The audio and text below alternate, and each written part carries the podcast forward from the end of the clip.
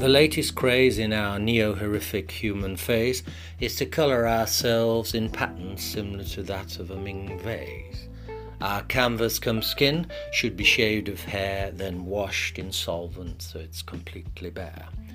The native Tahitians did then trace with indigo glaze from their face all the way down a history to the base.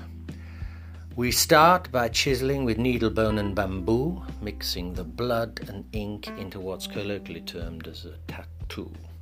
Maori Moko scarred the warriors in woad, raising the skin to ridges similar to that of a lizard and toad.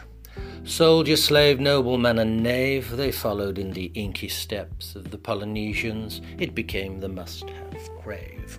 Romans drew the blue onto the criminal crew until Constantine did decree that God's likeness must remain stain free.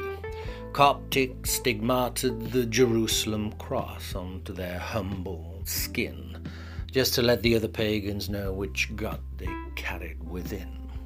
Egyptian brides of the dead, they were coloured in henna red as sexual talismans or fodder for the kings in the afterlife to be fed. Ancient mariners sailed the seven seas of brine to help pass the time. They marked each other's pelts with gunpowder and their own urine. By 1942, the Nazi camp stamped the numbers blue onto the gypsies and Jew in order to keep a track of who's who.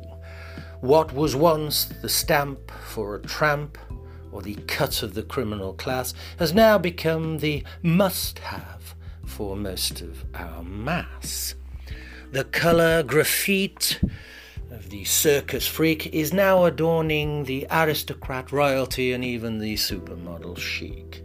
10,000 years of the Polynesian man who mapped his face in a pictorial plan, and the world has become its biggest fan.